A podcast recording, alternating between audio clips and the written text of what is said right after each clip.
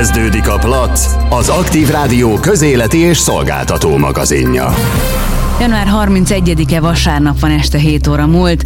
A mostani magazin műsorban hallhat egy új online előadás sorozatról, melynek a címe a Hit mindenek felett Murzsa Tibor motivációs előadó tartja.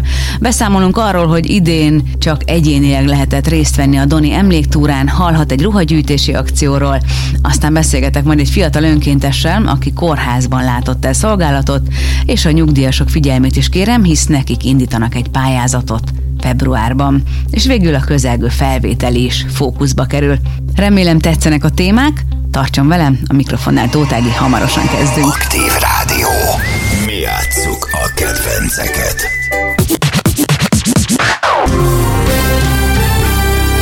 Plac, ahol szem előtt van az ember. Február 5-től 18 órai kezdettel heti rendszerességgel Murzsa Tibor motivációs előadó online előadás sorozatot indít, amelynek a címe a Hit mindenek felett. Miről is szól, és hogy kiknek ajánlja, azt most remélem, hogy elmondja nekünk. Szia Tibi! Szia Ági, nagyon sok szeretettel köszöntöm én is a kedves hallgatókat. Mindenkinek ajánlom magát az előadás sorozatot, nagyon jó és érdekes lesz. Sajnos az elmúlt egy év, ez a Covid vírus, ez nem tette lehetővé, hogy sok előadásunk legyen nekünk motivációs előadóknak. És úgy gondoltam, hogy már nagyon-nagyon fontos lenne, hogy eh, tudjak valamilyen kapcsolatot teremteni az emberekkel. Erre az online világ az, ami most jelen pillanatban adott. Tehát online tudjuk megoldani ezeket a, az előadásokat. Az egész évet konkrétan erre szánom, és ennek az első öt előadása lesz az, amiről most eh, beszéltél az előtt a hit mindenek fölött. Szeretném mindenkivel megosztani azokat a felismeréseket, amik a közelmúlt, mondjuk az, hogy egy-másfél évben szerettem én is. Természetesen ennek van egy csomó előtte lévő megszerzett tudása is. Természetesen, amiket összekapcsoltam azok a dolgok, amik az elmúlt időszakban kerültek újra be a köztudatba. Amiről igazán szeretnék beszélni az öt előadás kapcsán, hogy mennyire fontos minden embernél a hit, mert ez mindennek a mozgatolója, és most felejtenek egy piramist, akkor meg a piramisnak a csúcsára a hitet tenném én föl. De gondolom, hogy ez nem vallásos hitről beszélünk, hanem egy ilyen belső hitről, nem? Igen. Van egy kis előzetes videó, amit a Facebookon már megosztottunk, hogy beszélek is arról, hogy itt elsősorban nem az egy Istenben, vagy az univerzumban, vagy bármilyen istenségben, vagy tekikről beszélünk. Arról is fogok természetesen, mert nélkülözhetetlen eleme az embernek, hogy valamiben higgyen. Arról is fogok beszélni természetesen, de a lényeg az ember önmagába, az őt körülbelül világba, a lehetőségekbe, az egészséges és hosszantartó életbe, a boldog párkapcsolatba, a jó kapcsolat teremtésbe, a jó munkahely választásba lévő hitről fogok beszélni. Alapvetően nem lehet elkülöníteni a két dolgot egymástól állni. Tehát az, hogy az ember hisz az Istenbe, amit mi úgy hívunk, hogy Istenség, a keresztény világ az egyélő Istenről beszél, ebben minden más vallás más nevet adott ennek, de a lényeg az, van egy hatalom fönt, mindenek fölött, aminek azt hogy egy Isten. Tehát az Istent ezt nem egy személynek gondolom, hanem egy titulusnak gondolom, van egy dolog, ami mindenek fölött van, aki teremtette ezt az egész világot teremtett bennünket, és az Istenség az itt van bennünk. Tehát alapvetően ez egy olyan felfedező út az ember életébe, ahol felfedezi azt, hogy neki mindene megvan már a születése pillanatában ahhoz, hogy egy boldog és tartalmas életet élhessen. Természetesen a vallások, némelyik vallás az elcsúszott abba az irányba, hogy csak egy valamin keresztül működhet ez a történet, és ezáltal az emberek mindentől az egy dologtól várnának az életükbe, én úgy gondolom, hogy nem kell várnunk semmire, hiszen minden itt van a mi birtokunkban, az embernek a hite lesz az, ami meg fogja határozni, hogy milyen gondolatok legyenek az elméjében, és a gondolatok fogják meghatározni, hogy milyen érzései legyenek, az érzések pedig segítenek abban, hogy jó vagy rosszul döntsünk az életünkbe. Épp ezért nagyon-nagyon fontos, hogy mi az a hitrendszer, amit mi kialakítunk az életünkben. Alapvetően a hitrendszer az nem csak az életünket az, szabályozza, hanem szabályozza a biológiánkat is nagyon nagy mértékben, mert a jó gondolatok, a jó érzések töltik el az embert, akkor jó lesz az embernek a szervezete, még ha rossz gondolatokkal, rossz érzésekkel, a stresszel, a félelemmel foglalkozik valaki, akkor sajnos a sejtjeit tönkreteszi a szervezetében, és ebből a mutáns sejtekből rákos sejtek jönnek létre. Tehát ezekről is fogok beszélni, hogy hogy kapcsolódik össze az ember hite, alapvetően a biológiájával, hogy tudunk hosszú távon életbe maradni, és hogy tudunk segíteni magunkon, hogy ne mások legyünk utalva. Az életünkben sajnos a mi társadalmunk úgy van beállítva, hogy mindig rá vagy rá utaljuk magunkat másra, a kormánynak kellene jó teremteni, a szomszédnak kellene, a szülőknek kéne, tehát mindig azt gondoljuk, hogy máshol kéne megteremteni helyettünk azokat a dolgokat, amitől mi jól érezzük magunkat. De ez nem igaz, mindenkinek ott van a kezében a lehetőség, és mindenki megteheti ezt. Értem, azért ez nem annyira egyszerű, ahogy erről így beszélsz, mert nyilván a hitrendszer az ugye születésünktől fogva kezd kialakulni. Nagyon meghatározó az embernek, hogy hova születik, milyen az anyával, apával való viszonya, egyáltalán milyen szociális közegbe kerül, és hol nevelkedik, milyen az iskolázottsága. Tehát azért nagyon-nagyon sok mindentől függ. És ugye te azt írod itt a Facebookon, hogy a sikeres élet a hit műve nem csak a hitnek a műve, lesz a sikeres élet, tehát hogy hiszek valamiben, és meg is teszek mindent annak érdekében, hogy az úgy legyen. Tehát a hit magába, a Biblia nagyon-nagyon jól megfogalmazza, azt mondja Pálapostól, hogy a hit cselekedetek nélkül halott. Tehát nem ér semmit. Ha csak hiszünk egy dologba, de semmit nem teszünk annak érdekében, hogy ezt a dolgot valósággá változtassuk a, a hétköznapokba, akkor ez a dolog nem fog érni semmit. Nagyon igazad van, a hit az egyik legnehezebben megváltoztatható dolog az ember szellemében. Igen, és szerintem ahhoz, hogy az ember úgy meg tudja változtatni ezeket a hitrendszereket, ahhoz kellenek neki olyan ö, megállító pontok az életébe, amik ilyen sarkalatos, úgymond sorsfordítók, ahol kap egy nagy pofont, ahol kénytelen azzal foglalkozni, hogy elmenjen mondjuk, és úgy kicsit magát elkezdje vizsgálni, hogy mit miért kap az élettől, nem? Így van. Kellenek hozzá megtapasztalások. Tehát az ember akkor fog változtatni dolgokon, ha megtapasztal valami mást. Tehát minden embernek van egy úgynevezett kis saját világa. Abban a saját világban elképzeljük, hogy mi hogy szeretnénk élni az életünket. És amikor kapunk olyan információt, akár a tévéből, egy könyvből, emberektől, előadásokon, ami nagyon-nagyon hasonlít ahhoz, hogy mi képzeljük az életet, akkor abban az irányba el fogunk indulni. Nincs olyan dolog, ami a világon mindenkinek egyformán jó lenne. Minden ember választ magának, hogy neki mi a jó az életébe. Én azok az dolgokról fogok beszélni, ami nekem jó lett, ami engem segített, és ha vannak olyan emberek, akik ugyanúgy képzelik az életet, mint hogy én is képzelem, biztos vagyok benne, hogy nekik is nagy segítség lehet ez a dolog. Tehát nem arra fogok beszélni, hogy ez az egyetlen egy megoldás van, és nincs más. Tehát nem ezt fogom mondani senkinek. Kíváncsian várom. Tehát akkor még egyszer az időpont február 5, 18 óra, és a te Facebook oldaladon lesz? Így van, az én Facebook oldalamon lesz. A második, harmadik alkalom már a YouTube csatornán keresztül menne, ez egy sokkal egyszerűbb változat, már csak fel kell a YouTube csatornára, és azon keresztül úgy, hogy meg tudják nézni. Fönn is marad, ez még egy darabig tehát visszanézhető lesz. Köszönöm szépen, Tibor. Én is nagyon szépen köszönöm. Szia, szia, hello. Aktív Rádió. Plac. A sport a mozgás szerelmeseinek. 78 évvel ezelőtt, 1943. január 12-én kezdődött a második világháborúban a szovjet vörös hadsereg támadása a Donkanyarban. Ennek következtében a 250 ezres második magyar hadsereghez tartozó honvédok és munkaszolgálatosok közül közel 130 ezeren estek el, sebesültek meg vagy estek fogságba. Ez volt a második világháború legnagyobb magyar hadi tragédiája. A kommunizmusban gyakorlatilag nem lehetett megemlékezni a katonákról, akik mint a németekkel szövetséges haderő tagjai a Szovjetunió ellen harcoltak. Pedig ezek a katonák hősök voltak, és tragikus sorsukra, feláldozásuk történetére emlékezni kell. És ezt az idén már 21. alkalommal teszik a katonák. És minden másra a Doni Hősök emléktúrára is hatással van az idei koronavírus járvány, éppen ezért idén nem láthatunk egybefüggő menetszázadokat, hanem a katonák egyénileg teljesítik a túra útvonalakat.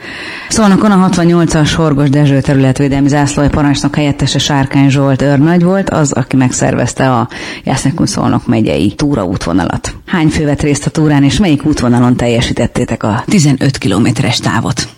Tehát, mint el is hangzott, ugye most a pandémia helyzetre való tekintettel nem menetszázadban teljesíthető volt a túraútvonal, hanem egyénileg teljesítették a katonák.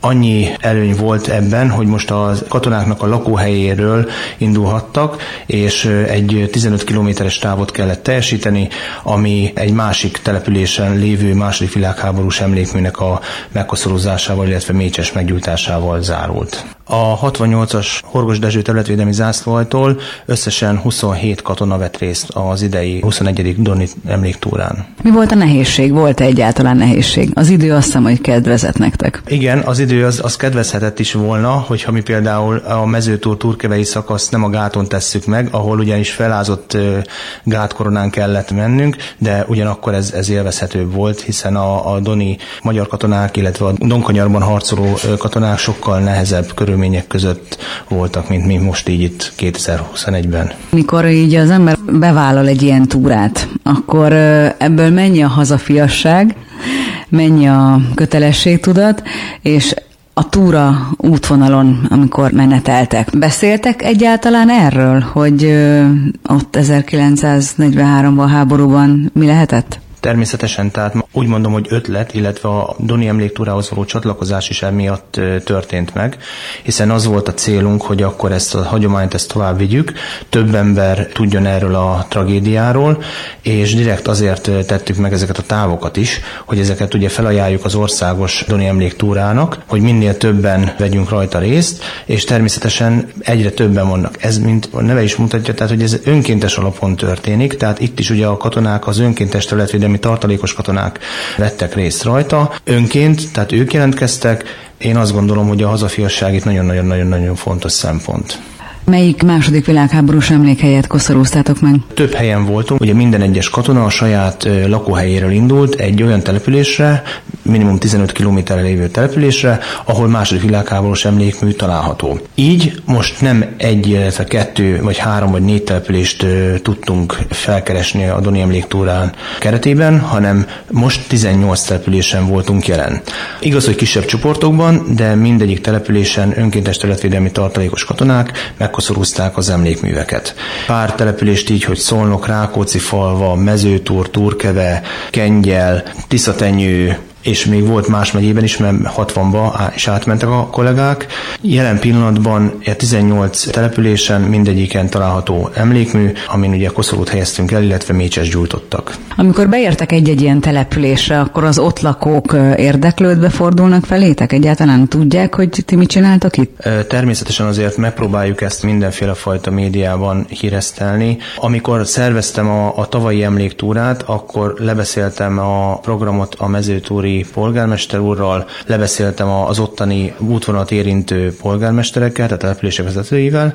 Most jelen pillanatban is ugyanezt történt, hiszen a mezőtúri koszorúzáson a polgármester úr is részt vett, illetve mi mezőtúr és turkeve útvonalat tettük meg a, a gáton, mint ahogy már mondtam is, ugye a, egy kicsit saras gáton, de, de nagyon-nagyon élvezhető volt, és az alpolgármester asszony például fogadott bennünket a turkeve táblánál, és az alpolgármester asszonynal mentünk be megkoszorúzni a turkevei második világháborús emlék emlékművet. Jellemző, hogy civilek is csatlakoznak hozzátok? Mivel ez ugye a zászlóajnak a szervezése, ezért nem igazán volt úgy, hogy civilek csatlakoznak. Tavaly megtörtént, hogy például amikor a mezőhéki polgármester asszonynal leültünk, akkor ő például úgy gondolta, hogy akkor ők is képviseltetik magukat, és akkor ugye igaz, hogy külön, de együtt koszorúztuk meg a polgármester asszony, illetve a civil lakossággal. Gondolom azért te már részt vettél úgy is, hogy nem egyénileg, hanem menetszázaddal. Mennyivel másabb egy menetszázaddal végigvonulni egy ilyen Donit meg túra? Akkor a kérdésre két válaszom is lenne. Az egyik az az, hogy ugye amikor szervezem, akkor már sokkal másabb, hiszen különböző útvonalengedélyeket kell szervezni, illetve amikor a, bemegyünk egy településre, akkor a településnek az önkormányzatától is kell engedélyeket kapni. Most jelen pillanatban ugye ez nem kellett, mivel ugye kis létszámmal voltunk, és így ez, ez a része ez így elmaradt. A másik része az, hogy milyen élmény, hatalmas élmény, amikor például fogadnak bennünket, és akkor látjuk, hogy, hogy követnek, amikor mi bemegyünk egy településre.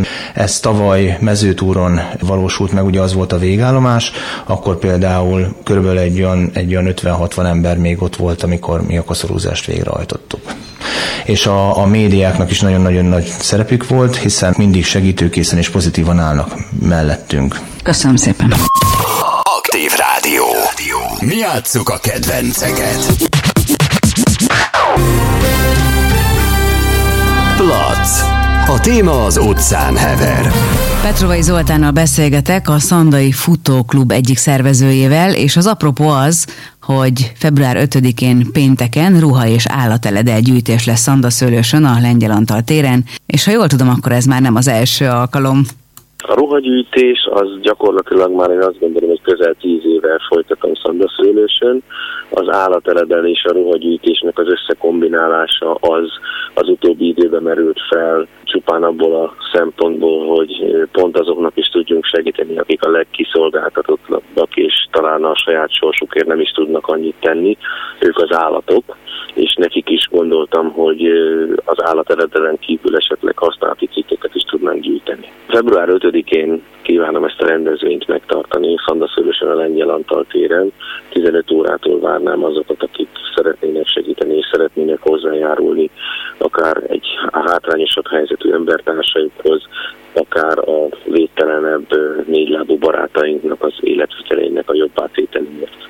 Szervezést azt a Szandai Futóklub és jó magam nevében teszem meg. Többször szoktunk a Szandai Futóklub csapatával, illetve a Szandai Futóklub égisze alatt rendezvényeket tartani, köztük az állatelevelés ruhagyűjtést is. Azt gondolom, hogy ami a legfontosabb egyrészt a, a, az időjárásnak megfelelően az emberek számára ugye a melegebb, téliesebb holmi, de ha valakinek olyan van a ruhás szekrényében vagy ruhatárában, amit, amit még ugye mások szívesen elhasználnak, nyugodtan lehet más évszakhoz kapcsolódó ruhanemüket is hozni. A négylábú barátaink tekintetében nyilvánvalóan első körben is a, a száraz eredeteket, tehát az ételt, és esetlegesen az olyan ruhaneműket, amik, amikre gondolhatunk, hogy jó ebben a hideg és azért fagyos időszakban mondjuk, amit alá, alá tudnak teríteni, tehát esetleg egy rossz pokrót, egy rosszabb kabát, vagy olyan állatfelszerelési cikkek, amiket ők már nem használnak, vagy, vagy kis kedvencük már, már, már nem szereti, de akár azt gondolom, hogy ha egy kisebb fajta játékkal, egy kisebb fajta olyan játékszerrel tudjuk felvidíteni a kisállatokat, annak is nagyon örülnénk. Az állateledel a ruhagyűjtés során összegyűjt adományokat civil szervezetek fogják segítségemmel eljutatni a legrászorultabbaknak. Azt gondolom, hogy ha úgy gondolják egyházi szervezetek, civil szervezetek, bárki, aki tudja, hogy ki az, akinek a legnagyobb szüksége van rá, meg fogja kapni ezeket az adományokat. Az állateledel az állatfelszerelési cikket a Szolnokvárosi Állatotthon Alapítvány fogja kapni. Én azt gondolom, hogy sokszor és több ízbe gyűjtöttünk a kisállatoknak, négylábú barátainak, mindenhol szükség van rá, most ők azok, akik a legrászorultabbak. És ha jól tudom, szombat-vasárnapra is szerveztél programot. Arra gondoltuk, hogy ez a hétvége legyen egy kicsit sportosabb hétvége, és a sport jegyében, ha bár a jelenlegi feltételek és a jelenlegi jogszabályok nem engedik azt, hogy közösen csapatban fussunk, mint ahogy ezt többször és több ízben megtettük a különböző rendezvényeinket, amit a, amit a Szandai Futóklub szervezett, tehát volt itt a tökös futástól a Mikulás futásig, a cserétíranig sok minden. Ez elsőként kerül megszervezésre és megrendezésre, ez a virtuális valóságfutás nevet kapta amit február 6-án és 7-én, tehát szombat és vasárnap kívánunk megtartani. Ez egy kicsit rendhagyóbb és hibrid verzió, mert alapul a jelenlegi jogszabályokhoz és a jelenlegi szabályozásokhoz, ami abból állna, hogy a Szandai Futóklub szervezésében ez a rendezvény megmutatná azt, hogy a futóközösségünk, illetve egy kicsit bővítve is, talán nem csak a, a tagjaink, de ha azt gondolom, bárki lehet tagunk virtuálisan, és ez a virtuális futást arról szólna, hogy bárki, aki ez idő alatt, tehát szombaton és vasárnap egy bizonyos távot megtesz, és az egészségért, vagy csak a közösségi élményért, vagy csak azért, mert úgy gondolja, hogy ezzel hozzájárulhat a, a a lelki fitségéhez, vagy a fizikai fitségének a, az emeléséhez, ha azt lefutja, és feltölti a Szandai Futóklub Facebook oldalára, illetve egy megadott e-mail címre a szandai futóklubkukat gmail.com-ra elküldi a nevét és a teljesített kilométerét, akkor mi egy virtuális, illetve nem is virtuális, mert nyilván otthon ki lehet nyomtatni, bármihol helyen ki lehet nyomtatni, egy ilyen emléklappal hozzájárulnánk, és ezzel mutatnánk azt, hogy ez a közösség, ez abban, abban az időszakban is jól tud működni, illetve abban az időszakban is tud a családokért, tud az egészség és tud a közösségért tenni, amikor egy kicsit gátak közé vagyunk szorítva, amikor egy kicsit nehezebb az élet. Mi játsszuk a kedvenceket. Aktív Rádió. Aktív Rádió.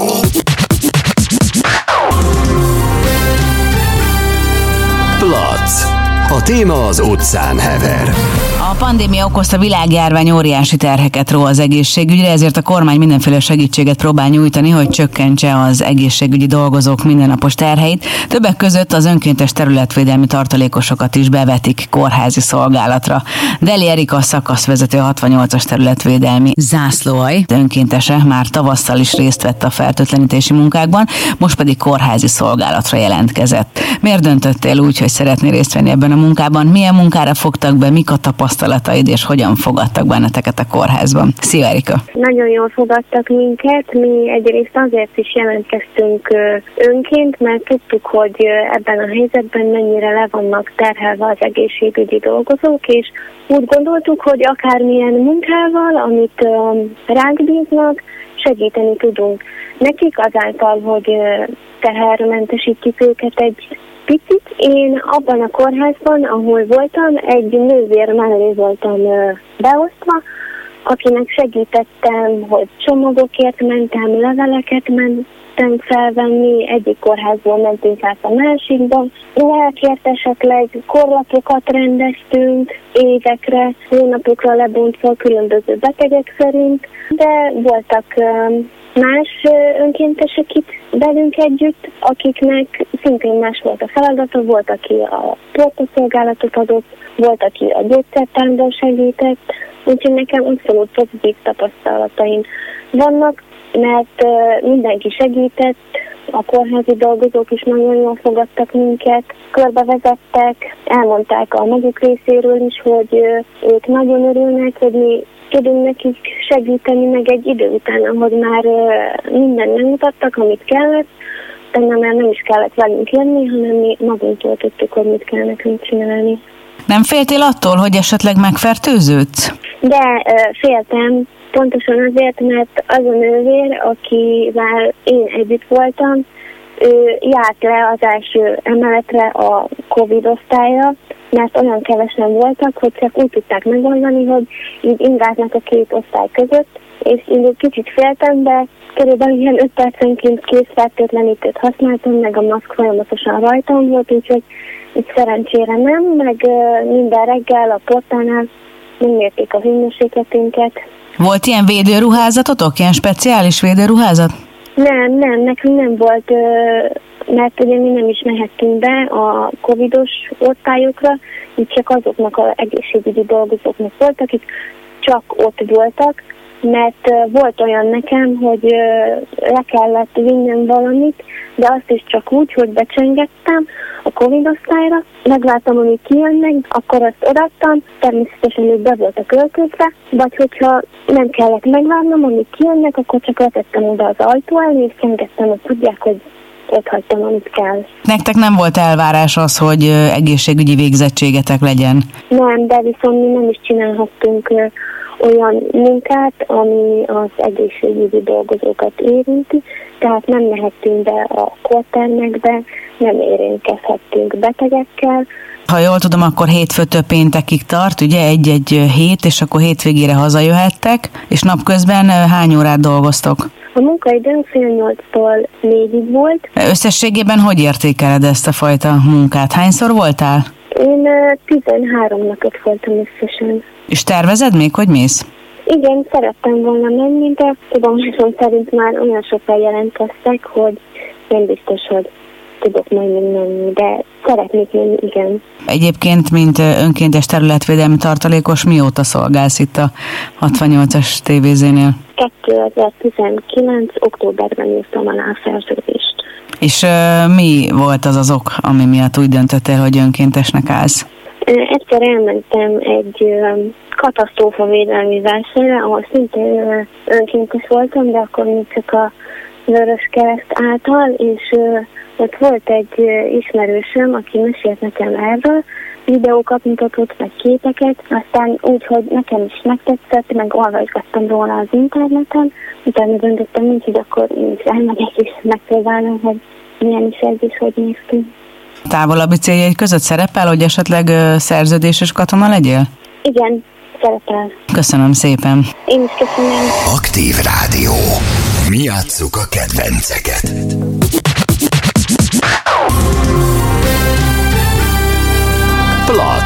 Terítéken a kultúra. A Jásznekon Szolnok egy Nyugdíjasok Kulturális és Érdekvédelmi Egyesületének elnökével Csizik Renátával beszélgetek, mert hogy egy pályázati felhívást hirdettek meg. Szia Renáta! Szia, üdvözlet mindenkit! Így van, meghirdettünk egy pályázati felhívást, de nem csak a Megyei Nyugdíjas Egyesület, hanem ez egy nagyon szoros összeműk, együttműködésben történt, méghozzá a két nagy megyei nyugdíjas egyesület, az Életet az Éveknek megyei szervezete, illetve a mi egyesületünk, és a Szolnokvárosi Nyugdíjas Egyesülettel együtt, így hárman vezetők összeültünk, és azon gondolkodtunk, hogy hogyan tudnánk a nyugdíjasoknak az egyedüllétét egy kicsit enyhíteni.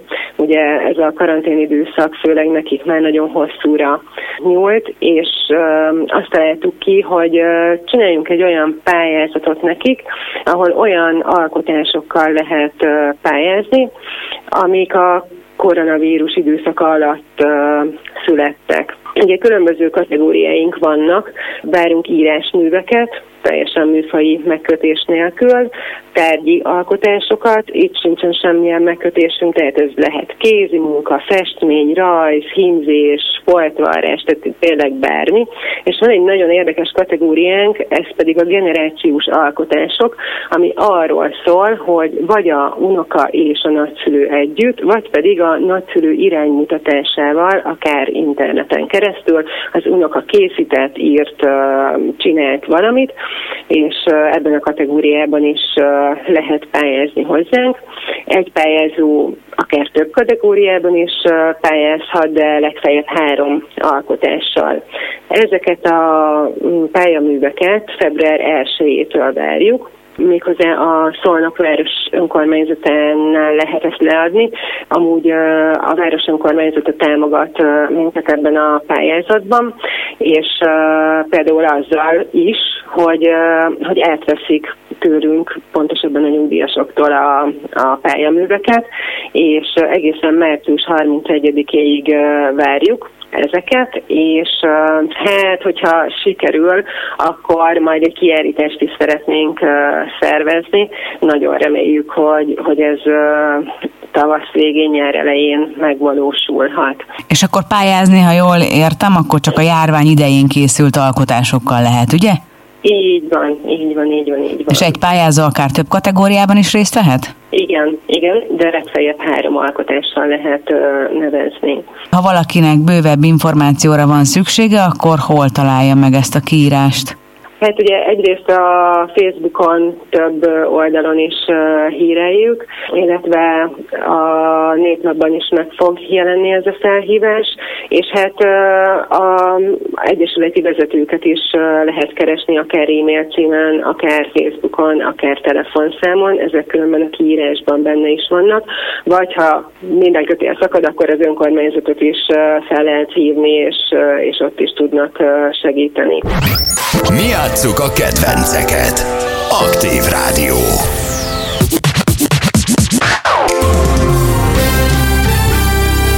Plac. A téma az utcán hever. A szeptemberben induló osztatlan alap- és mesterképzésekre, valamint felsőoktatási szakképzésekre 2021. február 15-ig lehet jelentkezni az e-felvételi felületen. Mondhatjuk, hogy nyakunkon a felvételi. A Szolnok Campus Naima János Egyetemből történő kiválása és a Debreceni Egyetembe történő beolvadásával a gazdaságtudományi kar hallgatói létszáma tovább növekedett, így a kara a Debreceni Egyetem egyik legnagyobb kara lett, A középiskola elvégzését követően négy felsőoktatási szakképzés és nyolc alapszak közül lehet választani a diákoknak, ha jól tudom. Kérdezem mindezt Pető Károly egyetemi tanártól, a GTK dékányától. Valóban a Debrecen Egyetem gazdálkodás tudományi kara a 14 egyetemi kar közül hallgatói létszámát tekintve a legjobb kar. Ez azt jelenti, hogy ahogyan ön is említette, számos olyan felsőoktatási szakképzést, nyitószakot, alapszakot, mesterszakot, doktorképzést, rövid ciklusú képzéseket kínálunk a hozzánk jelentkezőknek, nyilván az érettségivel rendelkezőknek, akik a diploma megszerzését követően biztonsággal számíthatnak arra, hogy munkát találnak a munkaerőpiacon. Ezt a jelenlegi felméréseink, tapasztalataink visszaigazolják abban, hogy a hallgatóink a végzést követően egy éven belül 90%-ban a diplomájuknak megfelelő szakmai kvalitásokat igénylő munkahelyet találtak. A szakjaink nem csak egy tudományterületre, képzési területre akreditált szakokat jelentenek, akár a felsőoktatási, akár az alapszakokat, akár a mesterszakokat tekintve, természetesen a kar nevéből adódóan is meghatározóak a gazdaságtudományi területre akreditált szakjaink, de találunk a sporttudomány területére, a bölcsészettudomány vagy az agrártudomány területére akreditált szakokat is, és ezeket a szakokat csak nem kizárólag mindegyiket hirdetjük Debreceni és Szolnoki képzési helyjel is. Beszélne egy kicsit a felsőoktatási szakképzésről? Az is lesz itt nálunk a Szolnoki kampuszon is? Igen, a Szolnoki kampuszon azt kell, hogy mondjam, hogy a jelenlegi hallgatói létszámot tekintve meghatározó a felsőoktatási szakképzésben, tehát a négy fél éves képzésben résztvevők hallgatók száma. Ez azt jelenti, hogy számos olyan felsőoktatási szakképzést köztük a kereskedelem, marketing, a pénzügy számvitel, a turizmus vendéglátás vagy a gazdálkodás és menedzsment szakot hirdetjük négy fél éves képzésbe, amely szakoknak megvan a párja a, a BSC, tehát az alapképzésbe is. Ez ugye a jelenlegi szabályok szerint számos előnyel jár majd azoknak a hallgatóknak, akik ilyen szakon végeznek, mert ha ilyen oklevéllel szeretnék majd a tanulmányaikat tovább folytatni az alapszakon, akkor például mentesülnek az alól a követelmény alól, amely most a belépési feltételként az emelszítő érettségit jelöli meg. Konkrétan arról van szó, hogy egy felsőoktatási szakképzésben szerzett oklevéllel olyan felvételi eljárással kerülhet be az alapszakra a hallgató, ahol nincs szüksége emelt szintű érettségére, és többen vannak a rendszerben olyan hallgatóink, akik korábban ugye olyan felvételit tettek még, ahol nem volt kötelező az emelt szintű érettségi. Tehát ez az egyik előny például. Természetesen az is előny a felsőoktatási szakképzésben, hogy az itt szerzett kreditek, ez 90 kreditet jelent, az beszámítható az alapképzésben. Tehát a felsőoktatási szakképzés után, ha valaki az alapszakon kíván tanulni. Ez azt jelenti, hogy ott a képzési ideje ennyivel rövidebb lesz. A 90 kredit az nagyjából három fél évet fed le, tehát a képzési idő az alapszakon ennyivel rövidebb lehet. Nagyon szépen köszönöm, hogy rendelkezésünkre állt. És köszönöm az ön aktív figyelmét is. Jövő vasárnap is várom. Most viszont kellemes pihenést. A mikrofonnál Tótágit hallotta. Kedden tízkor várom. Ez volt a Plac, az Aktív Rádió közéleti és szolgáltató magazinja. Készült a Médiatanács támogatásával, a Médiatanács támogatási program keretében.